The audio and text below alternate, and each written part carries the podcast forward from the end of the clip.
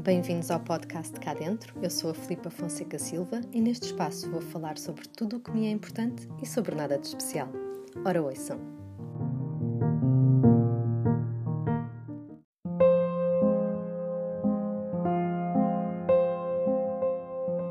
O pastel de nata.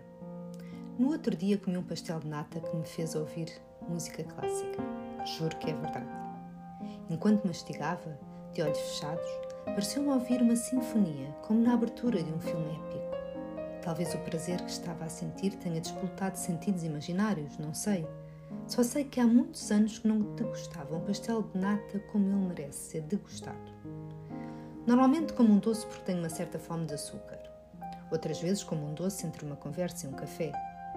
De uma forma ou de outra, é algo feito mecanicamente, entre outros estímulos, sem pensar muito no assunto, até porque se pensasse começaria a contar as calorias e o colesterol e isso logo a vontade e metade do gosto de comer um doce. Porém, naquela vez a casa estava em silêncio, as crianças dormiam e quando peguei no pastel de nata, em vez de me sentar no sofá e ligar a televisão, como habitualmente faço, decidi concentrar-me apenas naquele pequeno prodígio da doçaria nacional. Primeiro salpiquei com uma canela em pó. Depois peguei nele sem aplicar muita pressão para que a massa não quebrasse. Por fim, dei a primeira dentada. Meu Deus!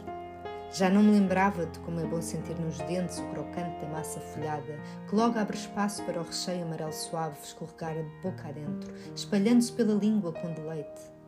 A mistura de texturas entre massa, recheio e aquela película brilhante e ligeiramente queimada que se forma na superfície do pastel é para mim a santíssima trindade da pastelaria.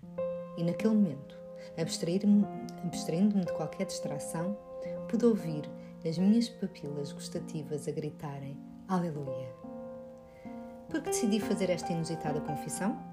Porque no final da minha experiência, após engolir o último pedacinho e lamber as migalhas que se tinham agarrado às pontas dos dedos, apercebi-me de que, neste mundo veloz onde a nossa atenção se dispersa por várias coisas ao mesmo tempo, é fácil perder a noção da importância de ter tempo para viver uma coisa de cada vez.